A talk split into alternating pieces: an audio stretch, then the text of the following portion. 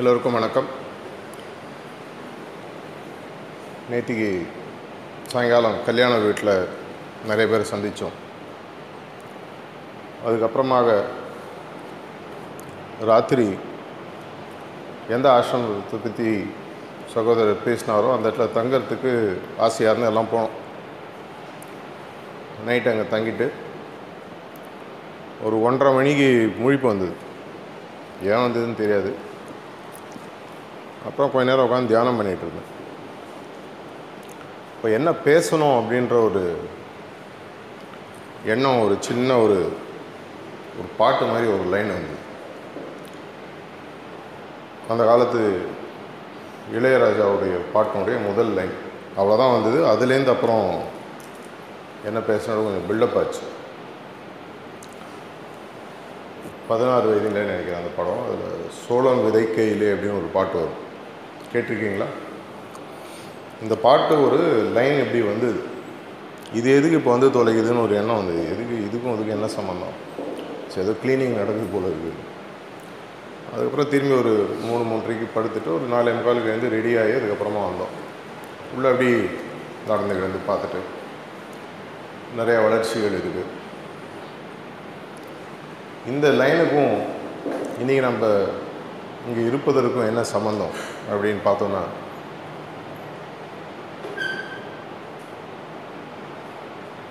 ஒரு விவசாயினுடைய வாழ்க்கை எடுத்துப்போம்.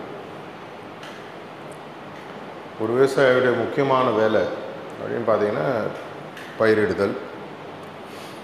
அந்த பயிருக்கு தேவையான தண்ணீர் உரங்கள் அந்த நேரத்தில் களை பிடுங்கிறது. அதுக்கப்புறம் அந்த போகம் முடியும் போது அதை கரெக்டாக அறுவடை செஞ்சு இது மாதிரி ஒரு சைக்கிள் நடந்துகிட்டே இருக்கும். ஆனால் நம்மளுடைய நிலத்தை பற்றியே நம்ம ரொம்ப ஃபோக்கஸாக இருந்தோன்னா என்ன ஆகும் அப்படின்றதுக்கு திடீர்னு ஒரு ரொம்ப நாள் முன்னாடி படித்த ஒரு கதை உண்மை சம்பவம் ஒன்று ஞாபகம் அப்படியே ஒரு ஃப்ளைட்டை பிடிச்சி ஒரு இருபத்தி நாலு மணி நேரம் அந்த பக்கம் போனீங்கன்னா அமெரிக்க நாடு. இந்த அமெரிக்க நாடில் விவசாயம்லாம் ரொம்ப விஞ்ஞானத்தை நிறையா வச்சு பண்ணுவாங்க. நம்ம அளவுக்கு அவங்களுக்கு மேன் பவர் கிடையாது. நிறைய விஞ்ஞானம் ஜாஸ்தியாக இருக்கும். மிஷின்ஸ் நிறையா இருக்கும். அதில் ஒரு வருஷா வருஷம் நல்ல விவசாயிகளுக்கெல்லாம் அவார்ட்லாம் கொடுப்பாங்க. அது அவார்டு வந்து ஒரு விவசாயி தொடர்ச்சியாக வருஷா வருஷம் அவரே வாங்கிட்டு இருக்கார். அவங்களுக்கெல்லாம் ஒரே கேள்விக்குறி எப்படி இவரே வாங்கிட்டு இருக்காரு? இவர் என்ன புதுசாக பண்ணுறாரு நம்மளால் ஏன் பண்ண முடியல? அப்படின்ட்டு. ஸோ அவரை போய் இன்டர்வியூ பண்ணுறாங்க அவர் வந்து வருஷா வருஷம் அவருடைய ஸ்பெஷாலிட்டியே பார்த்தீங்கன்னா நான் முதல்ல சொன்ன பாட்டினுடைய லைன் சோளம் விதைக்கிறது அதை வருஷா வருஷம் அதே தான் பண்ணுவார். ரெண்டு போகம் மூணு போகம் இதே தான் திரும்பி திரும்பி போடுவார். ஒவ்வொருத்தரையும் அவரோடது நல்லா வரும்.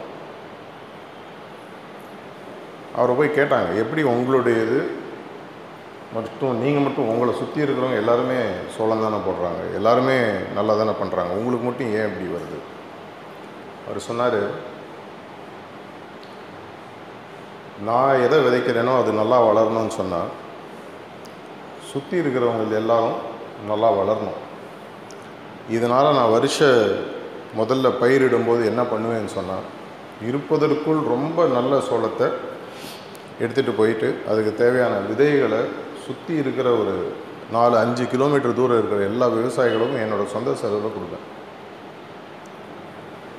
எதுக்காக அப்படின்னு சொல்லி பார்த்தீங்கன்னா சோளம் விளைவதற்கு முக்கியமான காரணம் கிராஸ் பாலினேஷன் சொல்லி சொல்லுவாங்க. இந்த கிராஸ் பாலினேஷன் நடக்கணும் அப்படின்னு சொன்னால் உங்கள் சுற்றி இருக்கிற நிலங்கள்லேருந்து வரக்கூடிய விஷயங்கள் உங்களுடைய சோளக்காடு இல்லை நீங்கள் இருக்கக்கூடிய விளைநிலத்தை பாதிக்கும். இப்போ நீங்கள் தள்ளிடுறவங்க பயிரிடுறவங்க வந்து சரியான பயிரிடலைன்னு சொன்னால் அதுலேருந்து வரக்கூடிய விஷயங்களோ பூச்சிகளோ உங்களை வந்து தாக்கும். அப்படி இருக்கும்போது உங்களுடைய பயிர் ஒழுங்காக நடைபெறாது. ஸோ நான் என்ன பண்ணுவேன்னா என்னுடைய நல்ல விதைகள் அத்தனையும் முதல்ல அவங்க எல்லாத்தையும் கொடுத்துருவேன். அதே மாதிரி என்னுடைய பயிரிடுதல் முறைகள் நான் என்னென்னலாம் பண்ணுவேன்றது அத்தனை பேருக்கு நான் சொல்லிக் கொடுப்பேன் இதனால் என்னுடைய நிலத்தை சுற்றி ஒரு அஞ்சு ஆறு கிலோமீட்டர் பரப்பளவில் இருக்கிறவங்க அத்தனை பேருடைய விளைநிலத்தில் வரக்கூடிய சோளமும் அவ்வளோ ஒரு நல்ல குவாலிட்டியில் இருக்கும். இதனால் வருஷம் ஃபுல்லாக அங்கேருந்து காற்று எப்படி அடித்தாலும் எந்தலேருந்து காற்று அடித்தாங்க போனாலும் அங்கேருந்து காற்று இங்கே வந்தாலும் இந்த கிராஸ் பாலினேஷன் அப்படின்ற நடக்கக்கூடிய விஷயங்கள் பாசிட்டிவாக இருக்கும்போது நெகட்டிவாக இருக்குது இதற்கும் நம்மளுடைய ஆன்மீக வாழ்க்கைக்கும் ஒரு பெரிய கனெக்ஷன் இருக்குது இப்போ என்னுடைய விளைநிலம் நல்லா இருக்கணும்னு சொன்னால் என்னுடைய விளைநிலம் என்னுடைய இதயம். இது நல்லா இருக்கணும்னா நான் என்ன பண்ணணும்? பிறந்த காலத்தில் நமக்கு ஒரு ஆன்மீகன்ற ஒரு நினைப்பு வரணும். அந்த நினைப்பு வந்ததுக்கு அப்புறமா ஒரு சரியான மார்க்கத்தை தேடும் மார்க்கங்கள் ஆயிரம் இருக்குது ஆங்கிலத்தில் ஒரு கொட்டேஷனை சாரிஜி மகாராஜ் எப்பவும் கிண்டல் பண்ணுவார். All roads lead to Rome அப்படின்னு சொல்லி ஆங்கிலத்தில் ஒரு கொட்டேஷன் இருக்குது அது யாராவது சொன்னாங்கன்னா நல்லா வாங்குவாங்கன்னு வாங்கிடுவேன் பாதி அரை ரோடு கால் ரோடு ரோடு எங்கேயும் போகவே போகாது. ஆல் ரோட்ஸ் லீட் ரோம்னா நடக்காத விஷயம். எங்கேயாவது தேவையில்லாத இடத்துக்கு தான் போவீங்க. ஆனால் இதை பப்ளிக்கிட்ட போய் ஓப்பனாக சொல்ல முடியாது. ஆல் ரோட்ஸ் லீட் ரோம்னா ஒரே ஒரு ரோடு தான் ரோமுக்கு போகும்.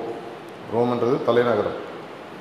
ரோமாபுரி. அங்கே போகிறோன்னா ஒரு வழி. நம்மளுடைய ரோமாபுரி நம்மளுடைய இதயத்தில் இருக்கக்கூடிய குருநாதர் அதனோட உண்மையான சாராம்சமான கடவுளை குருநாதரின் தயவு மூலமாக அடையுது இதை முதல்ல சரியான பாதையை தேர்ந்தெடுக்கணும். தெரிஞ்சோ தெரியாமையோ இந்த பாதையை நம்ம தேர்ந்தெடுத்துட்டோம். தேர்ந்தெடுத்து என்ன பண்ணுறோம் நிறைய பேர் ரோட்டில் ஒரு அரை கிலோமீட்டர் போனால் வீடு கட்டி செட்டில் ஆகிடும் முதல் பாயிண்ட்டே ரொம்ப நல்லா இருக்குது இவ்வளோ எக்ஸ்பீரியன்ஸ் ரொம்ப நல்லா இருக்குது இது எதுக்கு தாண்டி போகணும் அப்பப்போ அவர் வந்து தூங்கி எழுப்பி விடுறார். நீ காத்தாலோடு ஒரு சகோதரர்கிட்ட பேசிகிட்டு இருந்தபோது நான் சொன்னேன் எங்களுடைய முச்சாமி சாருக்கெல்லாம் தெரியும். முப்பது நாற்பது வருஷமாக ப்ராக்டிஸ் பண்ணுறவங்களுக்கெல்லாம் ஆன்மீக முன்னேற்றம்ன்றதில் வந்து வேகம் அந்த காலத்தில் கொஞ்சம் ஸ்லோவாக தான் இருந்தது. ஏன்னா அப்போ இருந்த காலகட்டத்துக்கு தேவையான தேவைகள் ஸ்டைலு ஸ்பீடு. அந்த காலத்தில் பார்த்தீங்கன்னா நீங்கள் இந்த யாத்திரான்றது கமெண்ட்ஸ் ஆகிறதுக்கு சில சமயம் ரெண்டு மூணு வருஷம் ஆகும். பையன் எப்படி இருக்கான்னு முதல்ல பார்ப்பாரு தேர்வானா தேர மாட்டானா ஓடி போயிடுவானா இருப்பானா அவசரப்பட்டு விதையை போட மாட்டார். அதுக்கப்புறம் மெதுவாக அவங்கள நகர்த்த ஆரம்பிக்கிறார். இந்த ரெண்டாவது வீடு இந்த ரோட்டில் போகும்போது உட்கார வச்சார்னா அங்கே ஒரு ரெண்டு மூணு வருஷம் நல்ல எக்ஸ்பீரியன்ஸ் கொடுப்பார். அந்த எக்ஸ்பேன்ஷன் சொல்லுவாங்க. அந்த பாயிண்டினுடைய முழு சாராம்சத்தையும் நம்ம அடைஞ்சிட்டோன்ற திருப்தி அவருக்கு வர கண்டிப்பாக அவர் அடுத்த நிலைமைக்கு அழிச்சிட்டு போனதில்லை. இது என்னுடைய அனுபவத்தில் நான் சொல்கிறது நிறைய பேர்கிட்ட பேசியிருக்கேன். என்னுடைய ஆன்மீக பாதையில் என்னுடைய உள்மனதில் எனக்கு தோன்ற அனுபவத்தின் மூலமாக என்னுடைய ப்ரோக்ரஸ் எப்படி இருந்தது? எந்தெந்த பாயிண்டில் எவ்வளோ நாள் இருந்தோம்? என்னென்ன அனுபவங்கள் இருந்ததுன்றது எனக்கு தெரியும். என் டெய்லியில் இருக்குது எந்தெந்த நேரத்தில் எந்த பாயிண்ட்டை அவர் மூவ் பண்ணுறான்றது ஒரு மாதிரி தெரியும். ஆனால் நிறைய வருடங்கள் ஆச்சு. ஆனால் இன்றைய காலகட்டத்தில் பார்த்தீங்கன்னா ஒரு பயங்கரமான சூப்பர் ஃபாஸ்ட் எக்ஸ்பிரஸ் மாதிரி ஏறி திரும்பாகாததுக்குள்ள ஏன்னா ஒரு காலத்தில் சென்னையிலேருந்து தஞ்சாவூர் வரணுன்னா சோழன் எக்ஸ்பிரஸில் காத்தால ஒரு எட்டு மணிக்கு வந்தாலும் சாயங்காலம் ஆறு மணிக்கு வரும். அப்போ கூட சில சமயம் ட்ரெயின் லேட் ஆகிடுதுன்னா எட்டு ஒம்பது கிட்டத்தட்ட பதினாலு பதினஞ்சு மணி நேரம் சில சமயம் ஆகும். இப்போல்லாம் கா நைட்டு பதினொன்னே காலுக்கு ஏறி படுத்தா மூணு மணிக்கு தஞ்சாவூர் வந்துடுச்சுன்றாங்க. அதே ட்ரெயின் அதே ஊர். இன்னும் கொஞ்ச நாளில் போனால் புல்லட் ட்ரெயின் சொல்கிறாங்க ஹைப்பர் போல் சொல்கிறாங்க இரண்டு புள்ளிகளுக்கு நடுவில் போகக்கூடிய வேகமானது ரொம்ப வேகமாக போயிட்டுருக்கு இது ஹைரார்க்கினுடைய ஒரு கருணை அவங்களுக்கு கொடுக்கணும்னு தோணுது கொடுக்குறாங்க வேகமாக வருது. ஆனால் அப்படி வேகமாக போகக்கூடிய ட்ரெயின் கூட காலியாக போனால் என்ன ஆகும்? டிடிஆர் யார் தான் டிக்கெட் செக் பண்ணுவார் எந்த பாயிண்ட் எந்த ஸ்டேஷன் ஏறணும்னு அவருக்கு எப்படி தெரியும்? டிடிஆர்னால் நம்ம மாஸ்டர்னு வச்சுக்கோங்க. இன்ஜினியரிங் ஓட்டுறவரும் அவர் தான் டிடிஆரும் அவர் பார்க்குறாரு. ஆனால் ட்ரெயின் காலியாகவே இருக்கு. பிரயோஜனம் இல்லை. நம்மளுடைய கண்டிஷனை நம்ம ஸ்ட்ரெங்தன் பண்ணுவதற்காக நம்மளுடைய மூமெண்ட்டை வேகமாக கொண்டு போவதற்காக அவங்க வேலை செய்கிறாங்க நம்மளும் வேலை செய்யணும். ஒரு தடவை தாஜி இருக்கும்போது ப்ரைவேட் கான்வர்சேஷனை சொல்லிட்டு இருந்தார். எப்படி வந்து வேகமாக முன்னேறுது? ஒரு பாயிண்ட்டில் இன்னொரு பாயிண்ட் அப்படின்னு வச்சுட்டு மூவ்மெண்ட் ஆகிறதுனா மூன்று விஷயங்கள் முக்கியம்னு சொல்லி சொன்னார். இந்த மூன்று முக்கியமான விஷயத்தில் முதல் விஷயம் அவர் சொன்னது வந்து அபியாசினுடைய டிசர்விங்னஸ் இந்த டிசர்விங்னஸ் அபியாசிக்கு இல்லாத வரைக்கும் முன்னேற்றம்ன்றது அவ்வளோ ஈஸியாக நடக்காது. இந்த டிசர்விங்னஸ்ன்றது முழுமையாக நம்ம கையில் தான் இருக்குது இதை நீங்கள் எந்த காரணத்தை கொண்டும் ஹஸ்பண்ட் ஒய்ஃபாக இருந்தாலும் அப்பா பையனாக இருந்தாலும் அம்மா பொண்ணாக இருந்தாலும் அண்ணன் தம்பியாக இருந்தாலும் அவுட் சோர்ஸ் பண்ண முடியாது. நான் இன்னைக்கு கொஞ்சம் ஆறரைக்கு எழுந்துக்கிறேன். நீங்கள் மூன்றரைக்கு நீங்கள் தான் இது நீங்களே சேர்ந்து தியானம் பண்ணிவிடுங்கன்னு சொல்ல முடியாது. ஏன்னா இது சார்ஜி மகாராஜுடைய ஒய்ஃபுக்கும் பாபுஜிக்கு நடந்த தர்க்கத்தில் ஓப்பனாக அவரே சொன்னது. என்ன தான் நீ சார்ஜிக்கு சப்போர்ட்டாக இருந்தாலும் உன் தியானத்தை நீ தான் பண்ணி ஆகணும்னு சொன்னார். மாமிக்கு ரொம்ப கோவம் என்கிட்டயே சொல்லியிருக்காங்க. அதே மாதிரி நம்மளுடைய டிசர்விங்னஸை க்ரியேட் பண்ணுவதற்கு எல்லாரும் உங்களுடைய இடது பக்கத்தை திரும்பிங்க யார் அபியாசி? அப்படின்னு ஒரு போர்டு போட்டு அழகாக வச்சுருக்கீங்க. அது என்ன போர்டாக வச்சுருக்கீங்களா இல்லை ப்ராக்டிஸ் பண்ணுறீங்களான்னு தெரியாது. ஏன்னா இந்த டிசர்விங்னஸ் க்ரியேட் பண்ணுவதற்கு நமக்கு தேவை ஒரு ஒரு நாளைக்கு ஒன்றுலேருந்து ஒன்றரை மணி நேரம். ப்ராக்டிஸ் மூலமாக. காத்தால் எழுந்து மேக்ஸிமில் சொல்கிற மாதிரி டென் மேக்ஸிம்ஸில் சொல்கிற மாதிரி தியானத்தை ஆரம்பிக்கிறது மட்டும் இல்லை தியானத்தை முடிப்பது கூட சூரிய உதயத்துக்கு முன்னாடி முடிக்கணும். இந்த தியானம் ஆரம்பிக்கிறதுக்கு முன்னாடி பாயிண்ட் பி க்ளீனிங்கை முடிக்கணும். ஒன்றுனா அப்படியே வருது. அப்புறம் மூணு ஜென்ரல் சஜஷன்ஸ் அப்புறம் ஆட் பண்ணியிருக்காங்க இதே மாதிரி சாயங்காலம் சுத்திகரிப்பு. ஒன்பது மணிக்கு யூனிவர்சல் ப்ரேயர் யூனிவர்சல் ப்ரேயர்லேருந்து படுக்கிறதுக்கு முன்னாடி பாயிண்ட் ஏ மெடிடேஷன் படுக்கும்போது மேக்ஸிமம் டென் வருது. அந்த மேக்ஸிமம் டென்னை ப்ராக்டிஸ் பண்ணிவிட்டு அதற்கு அப்புறமாக மாஸ்டரோட ஒரு இன்டர்னலாக கனெக்ட் பண்ணதற்கு அந்த ப்ரேயரோட அர்த்தத்தை உணர்ந்து கொண்டு அப்படியே தூக்கத்துக்கு போகிறோம் ஸோ சைக்கிள் கனெக்ட் ஆகுது. இதை ஒழுங்காக செய்ய செய்ய செய்ய தான் டிசர்விங்னஸ் நமக்கு வருது.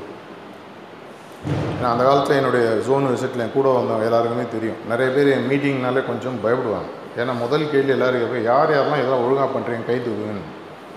எல்லோரும் அந்த காலத்தில் வாத்தியாரை கேள்வி கேட்டோன்னா பின்னாடி திரும்பி பார்க்குற மாதிரி பார்ப்பாங்க.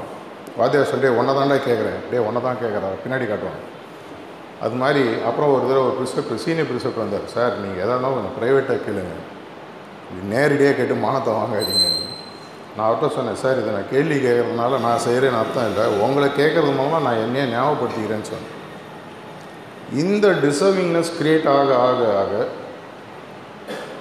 இந்த மூன்று புள்ளிகளில் ஒரு புள்ளி ஸ்ட்ரென்த்தன் ஆகும் அப்போ தான் உங்களுக்கு அந்த காலத்தில் நீங்கள் தமிழ் படம்லாம் பார்த்துருப்பீங்க. ராவணனோ இல்லை ஒரு பெரிய ஒரு அரக்கனோ தியானம் செய்யமோ ஐயாயிரம் பத்தாயிரம் இருபதாயிரம் வருஷம் கழித்து மேலே வந்து சவுண்டு கேட்க ஆரம்பிக்கும் உடனே சிவன் எழுந்துப்பார் பார்வதினே கை பிடிப்பேன் எங்கே ஓடுறீங்க? இல்லை பார்ப்பா அவர் ஓம் நமச்சிவாயன்னு சொல்லிட்டு இப்போ தானே இங்கே கேட்க ஆரம்பிச்சது. உனக்கு இப்போ இங்கே வந்து கேட்குதுன்னா அவன் பத்தாயிரம் வருஷமாக தியானம் பண்ணியிருக்கான். அதனால தான் இப்போ உனக்கு கேட்குதுன்னு ஒரு ஓடுவார். அவரே போய் ஒரு வரத்தை கொடுத்துட்டு அப்புறம் விஷ்ணுட்டு ஓடுவார். அவர் வந்து காப்பாற்றுவார் அந்த சர்க்கிள் அழகாக வரும். இதே மாதிரி நம்மளுடைய யமா நியமாவில் பார்த்தீங்கன்னா நியமால தப்பஸ்ன்னு சொல்லி சொல்லுவாங்க. அந்த உள்ளே இருக்கக்கூடிய அந்த சூட்டை உருவாக்குதல் உண்மையான தியானத்தின் மூலமாக. அந்த சூடு உருவாக உருவாக உருவாக அவரால் உட்கார முடியாது. யார் இவன் இப்படி போட்டு நம்மளை படுத்துறான்னு எழுந்துப்பார். ரெண்டாவது பாயிண்ட் மூமெண்ட்டுக்கு பார்த்தீங்கன்னா முதல் வந்து உங்களுடைய டிசர்விங்னஸ் இரண்டாவது வந்து மாஸ்டர் இன்ஸ்பயர் ஆகணும். இவன் எப்படி இது மாதிரி ஒரு ஆள்? சகோதரரோ சகோதரி இவன்றதுனால ஆம்பளை மட்டும் இல்லை ரெண்டு பேரும் சார் எப்படி இப்படி ஒரு எவ்வளோ இவனால் எங்கடா இருந்தேன்னு தமிழ் படத்தில் சொல்லுவாங்க அது மாதிரி. இவனால் எங்கே இருந்தான் அப்படின்னு அவருக்கு ஒரு இன்ஸ்பிரேஷன் வரும். இவனுக்கு ஏதாவது செய்யணும்.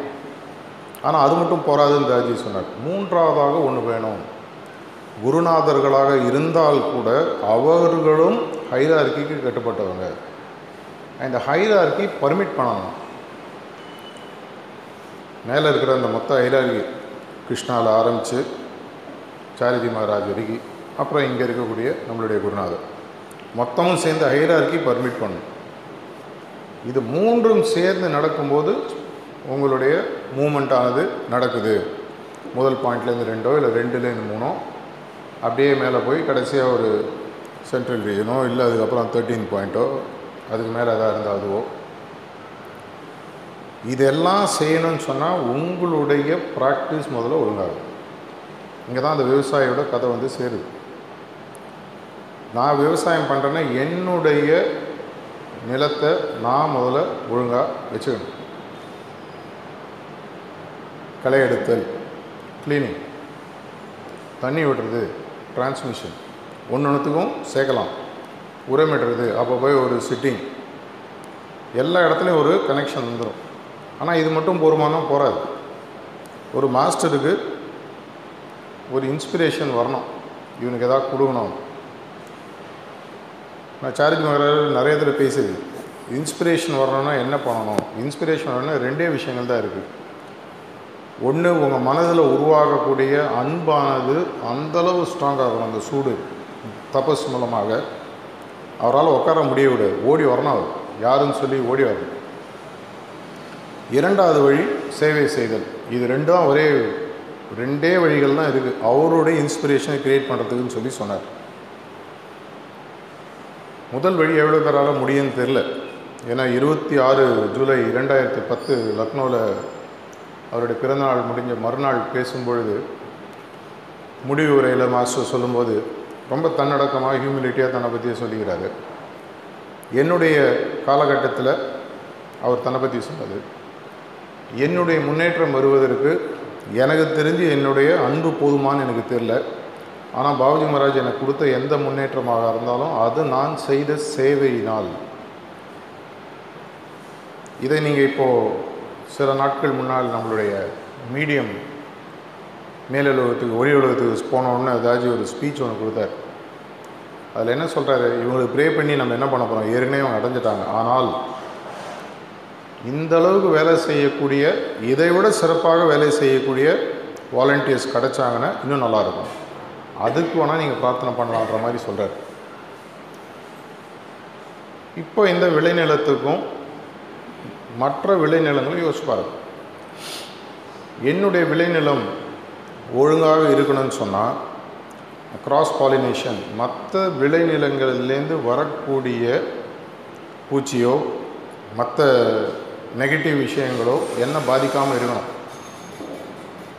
அப்படின்னா நான் முதல்ல என்னுடைய நிலத்தை பாதுகாக்கணும்னு சொன்னால் நான் என்ன பண்ணணும்? புத்திசாலியாக இருந்தால் இந்த கதையிலேருந்து உங்களுக்கு புரியும். சுற்றி இருக்கிற நிலம் எனக்கு ஒழுங்காக சுற்றி இருக்கிற நிலம் ஒழுங்காக இல்லைன்னு சொன்னால் இந்த நிலம் கண்டிப்பாக ஒழுங்காக இருக்காது. ஒழுங்காக இருந்தாலும் ரொம்ப ஓஹோன்னு இருக்காது. அப்போனா நான் என்ன செய்ய ஆரம்பிக்கணும்? என்னுடைய விளைநிலம் என்னுடைய இதயம். இப்போ ஒரு நூறு நூற்றி இருபது இதயங்கள் தஞ்சாவூரில் இருக்குது இது நூறு நூற்றி இருபதும் ஒரு சின்ன சின்ன பிளாட்டு இல்லை நீங்கள் நிலம் போட்டுருக்கீங்க. அரை ஏக்கர் ஒரு ஏக்கர் ரெண்டு ஏக்கர் போட்டுட்ருக்கீங்கன்னு வச்சு உங்களை சுற்றி இருக்கிறவங்க உங்களுடைய பக்கத்து வீடு ஏற்ற வீடு நீங்கள் ஆஃபீஸில் பணி படிக்கக்கூடிய இடம் இல்லை ஒரு ஸ்கூல் காலேஜுக்கு போகிறீங்க மொத்த தஞ்சை மாநகரம் அஞ்சுலேருந்து பத்து லட்சம் பேருக்கு மேலே இருக்கலாம் ஈஸியாக இவங்களுடைய இதயங்களும் விளைநிலங்கள். உங்களுடைய இதயத்தில் நீங்கள் ஆன்மீகத்தில் இறங்கி இவ்வளோ நாளாக தியானம் செஞ்சு உங்களை பக்குவப்படுத்தி உங்களுடைய மனதில் ஒரு கான்ஸ்டன்ட் ரிமெம்பரன்ஸ் பில்ட் ஆகிடுதுன்னு வச்சுக்கோங்க. ஆனால் நீங்கள் சுற்றி இருக்கக்கூடிய விளைநிலத்தில் இந்த குப்பை வந்துகிட்டே இருக்குது தேவையில்லாத பூச்சிகளும் மற்ற இதுவும் வந்துகிட்டே இருக்குன்னு வச்சுக்கோங்க. ஏன்னா அது திரும்பி திரும்பி என்னுடைய விளைநிலமானது பாதிக்கப்பட ஆரம்பிக்கும் அப்படி இருக்கும்போது என்ன ஆகுது? என்னுடைய முன்னேற்றம் தடைபடுகிறது. அந்த விவசாயியோட கதை யோசிப்பார் உண்மையான ஒரு ஆன்மீகத்தில் நீங்கள் வேகமாக போகணுன்ற ஒரு புத்திசாலத்தினத்திடம் அவர் சொன்னார் சிஎம்இசட்டில் இவ்வளோ செய்கிறோன்னு சொல்லி. பல காரணங்கள் இருந்தாலும் முக்கியமான காரணம் மற்ற விளைநிலங்கள் ஒழுங்காக இருக்கணும். மற்ற விளைநிலங்கள் ஒழுங்காக இல்லைன்னு சொன்னால் சென்னை மெட்ரோ ஜோன் நாங்கள் செய்யக்கூடிய விளைநிலம் வேலையானது எவ்வளோ செஞ்சாலும் திரும்பி திரும்பி காலியாக தான் போய்ட்டோம் இதனால தான் நாங்கள் ரொம்ப தெளிவாக இருக்கோம். என்னுடைய காலகட்டத்தில் எங்களுடைய காலகட்டத்தில் எல்லா குருநாதர்களுடைய ஒரே ஒரு ஆசை. தன்னுடைய குருநாதரனுடைய பணியை சார்ந்த அந்த விஷயமானது உலகத்தில் இருக்கக்கூடிய ஒவ்வொரு வீட்டுக்கும் போய் சேர்ந்துடும் சேர்ந்ததுக்கப்புறம் நீங்கள் போடுற விதையை அவங்க போடுறாங்களா இல்லை இப்போ இந்த அமெரிக்க விவசாயி போய் தன்னுடைய விளைநிலத்தில் போடக்கூடிய சோள விதைகளை மற்றவங்களுக்கு கொடுக்குறாங்க. அவங்க போடுறாங்களா இல்லையான்றது அவங்களுடைய பிரச்சனை. ஆனால் கொடுக்க வேண்டியது யாருடைய வேலை? இவர் புத்திசாலியாக இருந்தால் கொடுக்க வேண்டியது இவருடைய வேலை. இவர் கொடுத்தா தான் அவங்க போடுவதற்கு ஒரு வாய்ப்பு இருக்குது இல்லைங்க நான் மாஸ்டரோட காலில் நான் சரணாகதி அடைஞ்சிட்டேன். நான் முன்னேறிடுவேன் அப்படின்னு நினச்சிங்கன்னா அந்த காலத்தில் ஒரு இருபது வருஷத்துக்கு முன்னாடி நம்மளுடைய புக் ஸ்டாலில் ஒரு பரமபதம் சகஜமாக பரமபதம்னு ஒன்று வச்சு விற்றுட்ருப்பாங்க எவ்வளோ பேர் அதை வாங்கி பார்த்துருக்கீங்கன்னு தெரியாது. தொண்ணூத்தொம்போதாவது அடியில் போய் பார்த்தீங்கன்னா ஈகோன்னு ஒன்று போட்டிருக்கும். புஷ்ஷுன்னு நேரம் ஜீரோ இது மாதிரி ஒவ்வொரு இடத்துல ஏறும்போதும் கீழே சறுக்கி விடுவதற்கு நிறைய விஷயங்கள் நடந்துகிட்டே இருக்குது இப்படின்னா நான் உஷாராக என்ன பண்ணணும்? இந்த நூறு கட்டத்தில் இருக்கக்கூடிய அத்தனை தடங்கல்களையும் என்ன சப்போர்ட் பண்ணுற விஷயமா நான் மாற்றணும் அப்படின்னா கண்டிப்பாக இவங்க அத்தனை பேரும் என்னோட தியானம் பண்ணணும். எந்த அளவுக்கு நிறைய பேர் தியானம் பண்ண ஆரம்பிக்கிறாங்களோ சத்சங் எக்ரிகோர்னு அடிக்கடி விஸ்பர்ஸில் பாபுஜி மகாராஜ் சொல்கிறார் இது உருவாகணும்னு சொன்னால் ஏன்னா நம்ம இப்படி யோசிப்பார் பாபுஜி மகாராஜ் சொல்கிறார் ஒருவேளை இந்த வாழ்க்கையில் மிஸ் ஆயிடுச்சுன்னா என்ன ஆகும்? இல்லைன்னா என்ன ஒரு ஏழு ஜென்மம் கழிச்சு பத்து ஜென்மம் கழிச்சு திரும்பி வந்து ஆரம்பிச்சுக்கோன்னு விளையாட்டாக சொல்லிட்டு போய்டுறாரு. ஆனால் யோசிச்சு பாருங்கள் அவ்வளோ ஈஸி கிடையாது. இந்த சோல் ஆனது சார்ஜி மகாராஜ் ஒரு தடவை சொன்னார் விடுதலை அடையும் போது என்ன ஆகும்? அப்படின்னு கேட்டோம். அதுக்கு ரெண்டே ஆப்ஷன் தான் இருக்குது அப்படின்னார். ஒன்று இந்த பக்கம் பார்க்கணும் இல்லை இந்த பக்கம் பார்க்கணும் இந்த பக்கம் பார்த்தா குருநாதர் இந்த பக்கம் பார்த்தா மறுபிறப்பு. அது நடக்கணும்னு சொன்னால் அது நடைபெறும் நேரத்தில் அது நடக்காது. எதற்காக தியானம் செய்யணுன்றதை அடிக்கடி அவர் சொல்கிறாரு பல முறைகள் சொல்லியிருக்காரு. முக்கியமாக அவர் சொன்ன விஷயம் அப்படின்னு பார்த்தீங்கன்னா எப்பொழுது நாம் செல்ல போகிறோம் என்பது நமக்கு தெரியாது. இந்த நிமிஷத்தில் இருக்கலாம் அரை மணி நேரம் கழிச்சிருக்கலாம் ஐம்பது வருஷம் கழிச்சிருக்கலாம். ஆனால் அந்த போகும் நேரத்தில் இப்படியா இப்படியா? இந்த பக்கமா இந்த பக்கமா? இது தெரியாததுனால தான் கான்ஸ்டன்ட் ரிமெம்பரன்ஸ் இது தெரியாததுனால தான் தியான பயிற்சி அப்படி இல்லைன்னா என்ன ஆகும்? திரும்பி வரலாம். திரும்பி வரும்பொழுது நேற்று அந்த கல்யாணத்தில் சொன்ன மாதிரி சரியான ஒரு தாய் தந்தரையை நம்ம சூஸ் பண்ணுவோமா நமக்கு தெரியாது. ஏன்னா இந்த சஹஜ் மாதத்தில் நான் நிறைய பேரை பார்த்துருக்கேன். ரொம்ப தீவிரமாக அப்படியே பொங்கி வருவாங்க இவரை மாதிரி ஒரு ஆளை பார்த்ததில் நினைக்கும் போது வாழ்க்கையில் கல்யாணம்னு ஒரு விஷயம் நடக்கும் இல்லைங்க வீட்டிலேயே பார்த்து வச்சிட்டாங்க. நான் பார்த்து ஏதோ நடக்கும் பண்ணிவிடுவாங்க வரக்கூடிய ஸ்பவுஸ் புருஷனோ பொண்டாட்டியோ அவங்களுக்கு ஆன்மீகத்திலையோ இல்லை சகஜ மார்க்கத்திலையோ பெரிய ஒரு இன்ட்ரெஸ்ட் இருக்காது. அப்படி என்ன ஆகும்னு சொன்னால் ஸ்டேஷன் இறங்கி வேறு ட்ரெயின் பிடிச்சி வேறு அந்த பக்கமும் போயிடுவாங்க.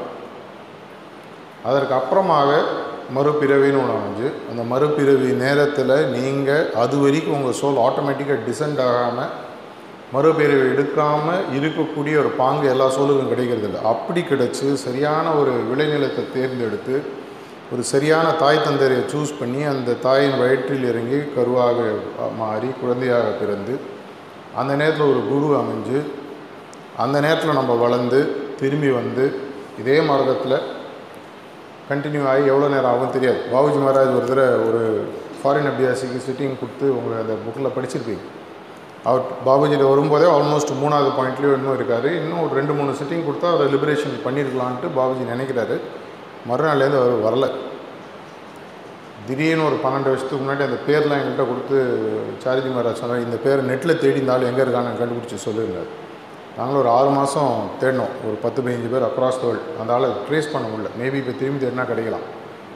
அவருக்கு அந்த ஆள் எப்படியா திரும்பி கொண்டு வந்து தான் தன்னுடைய குருநாதர் செய்ய முடியாத பணியை நானாவது கொடுத்து முடிச்சிடலான்றதுக்காக தேடினார். அந்தளவுக்கு குருநாதர்களுக்கு நம்ம மேலே ஈர்ப்பு இருக்குது நம்ம விட்டு போயிட்டோன்னா என்ன ஆகும்?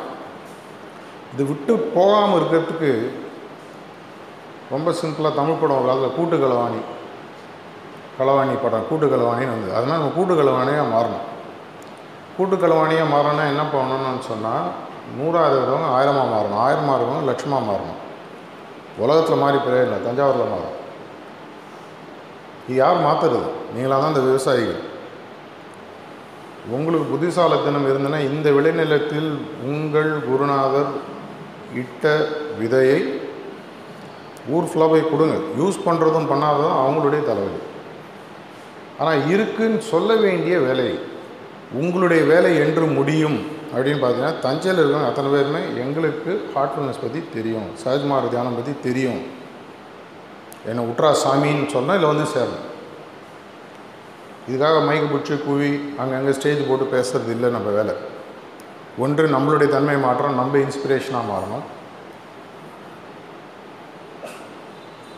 அவர் வந்து அந்த லேண்ட் டெவலப்மெண்ட் பற்றி பேசு அப்படின்னு இன்டைரக்டாக சொன்னார். அதை பற்றி எனக்கு பேசி டைரெக்டாக பிரயோஜனம் இல்லை. ஏன்னா ஒரு சாஸ்வம் இல்லாத விஷயத்தில் ரொம்ப கஷ்டப்பட்டு அதில் ஒரு நாலு பில்டிங்கை போட்டு ஒன்றும் பெருசாக ஆகிடும் அது நடக்கும். எப்போ நடக்கும்? பெருசாக ஒரு கொடையை விரிச்சிங்கன்னா கீழே இருக்கக்கூடிய விஷயங்கள் தானாக பாதுகாக்கப்படும். அந்த பெரிய கொடையை விரிக்கணும்னா தஞ்சையில் அத்தனை பேருக்கும் இந்த விஷயம் ஒரு தடவையாக போய் சேர்ந்துருக்கும். இதில் என்னால் என்ன முடியும்? அப்படின்னு நீங்கள் கேட்கலாம். கண்டிப்பாக முடியும். ஒரு சின்ன கதை அதோட ரெண்டு நிமிஷம். அந்த கதை சொல்லி முடியுமோ உங்களுக்கு கருத்து புரியும் அதோடு அதோட ஒரு கடலோரமாக ஒரு சின்ன பையன் உட்காந்துட்ருக்கான் ஒரு பெரிய ஒரு டெய்லி அந்த பக்கம் போகிறார் அந்த பையன் டெய்லி சாயங்காலம் வரும் ஒரு ஒரு மணி நேரம் ரெண்டு மணி நேரம் என்ன பண்ணுவான்னா சின்ன அந்த ஸ்டார் ஃபிஷ்ஷுன்னு சொல்லுவாங்க. அது கடலில் அடிச்சுட்டு வரும். திரும்பி திரும்பி தூக்கி உள்ளே போட்டுகிட்டே இருப்பான். ஒவ்வொரு தடவை தூக்கி உள்ளே போடும்போது அலையில் அடித்து திரும்பி வரும். ஆயிரக்கணக்கான அவனுக்கு ஒன் ஹவர் டூ ஹவர்ஸ் உட்காந்து இது போடுறது தான் வேலை. டெய்லி பார்த்துட்டே இருப்பான். போடுறதெல்லாம் திரும்பி வரும் கரையில் வந்து செத்து போயிடும். திரும்பி போடுவான் கரையில் வந்து செத்து போயிடும். ஒரு நாள் வந்து நிறுத்தி கேட்பார் தம்பி நீ பண்ணுறது உனக்கே வேஸ்ட் ஆஃப் டைம் தோணலையா? இவ்வளோ ஸ்டார் ஃபிஷ் செத்து போகுது. இருந்தாலும் நீ டெய்லி வந்து ரெண்டு மணி நேரம் தூக்கி போட்டிருக்கேன்.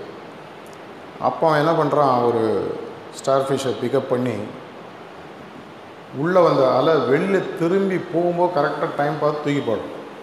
அது அந்த அலையினுடைய மேலே உட்காந்து அந்த பக்கம் போய் விழுந்து தப்பிச்சு திரும்பி கடலுக்குள்ளே போயிடுது. அந்த ஆயிரக்கணக்கான அது செத்ததுக்கு இம்பேக்ட் இருந்ததோ இல்லையோ இதனோட உயிரை நான் இங்கே காப்பாற்றிட்டேன் இந்த சந்தோஷம் எனக்கு போகிறேன்னு சொன்னான் இதுதான் உங்களுடைய வேலை. நிலத்தை பாதுகாத்தா போகாது நிலத்தை பாதுகாக்கிறதுக்கு முன்னாடி மற்ற நிலங்கள் ஒழுங்காக இருக்கணும். இந்த வேலையை நீங்கள் புரிஞ்சு எந்த கனெக்ட் மூலமாக செஞ்சாலும் வேலையை கண்டிப்பாக உங்களுடைய முன்னேற்றத்துக்கு அவங்க பார்த்துப்பாங்க. நீங்கள் ஒன்றுமே செய்வாங்க ஆட்டோமேட்டிக்காக நடக்கும். அந்த திருப்பு முனை ஒரு ஏழு வருஷத்துக்கு எட்டு வருஷத்துக்கு முன்னாடி இங்கே நடந்ததுன்னு சொன்னார். பேசினது எனக்கு ஞாபகம் இருக்குது ஏன்னா வாழ்க்கையில் நான் எதை விட்டாலும் நம்பிக்கை விடுறது என்ன இருந்தாலும் அந்த காலத்தில் ஒரு ரீசெண்டாக ஒரு படம் வந்தது. வந்தால் மலை போனால் முடியும். இழுத்து பார்த்துடும் என்ன தான் ஆகுது? இன்றைக்கு ஒரு மாற்றத்தை இங்கே கொண்டு வந்து இந்த மார்க்கத்தை பற்றி பேசுபவர்கள் ஒன்றிலிருந்து ஐந்தாக மாறி ஐந்திலிருந்து ஐம்பதாக மாறி இங்கே இருக்கிறவங்க அத்தனை பேரும் ஒரு நாளைக்கு ஒரு மணி நேரம் ஒதுக்கி எனக்கு தெரிஞ்சவங்கள்ட்டே யார்கிட்டயோ போய் சொல்லி மெதுவாக எல்லாருக்கும் மெசேஜ் போனால் போதும். ஏன்னா ஆறு வருஷத்துக்கு முன்னாடி ரெண்டாயிரத்தி பன்னெண்டில் ஒரு ப்ரிசப்டர் செமினார் நடந்தபோது நாங்கள் ஒரு தீர்மானம் போட்டோம். தமிழ்நாடு நார்த் கிட்டத்தட்ட நூற்றி எழுபது ப்ரிசப்டர்ஸ் அட்டன் பண்ணாங்க. அதில் இதில் நடந்து நாட்ராம்பள்ளியில் அங்கே என்ன முடிவு எடுத்தோம்னு சொன்னால் திண்ணை வழி பிரச்சாரம். தஞ்சாவூருக்கு நல்லா செட் ஆகும். ஏன்னா பெரிய பெரிய கழகங்கள்லாம் முதல்ல வளர்ந்தது இந்த ஊரில். உங்களுக்கே இந்த கதை தெரியும். அப்படி எப்படி வளர்ந்தாங்கன்றதை ஸ்டடி பண்ணி அவங்க வளர்ந்த முறை என்னன்னு பார்த்தீங்கன்னா திண்ணை வழி பிரச்சாரம். என்ன பண்ணுவாங்க? சாயங்காலம் ஒருத்தர் வீட்டு வாசலில் திண்ணல் வருவார் வெளியில் வருவாங்க. ஐயா நான் தியானம் பண்ணி வாழ்க்கையில் முன்னேறிடுவேன் ரெண்டு நிமிஷம் அதை பற்றி உங்கள்கிட்ட சொல்லணும். என்ன பண்ணார்? மிஞ்சி போனார். எழுந்து போன்னுவார் இல்லைப்பா சொல்லுன்னுவார்.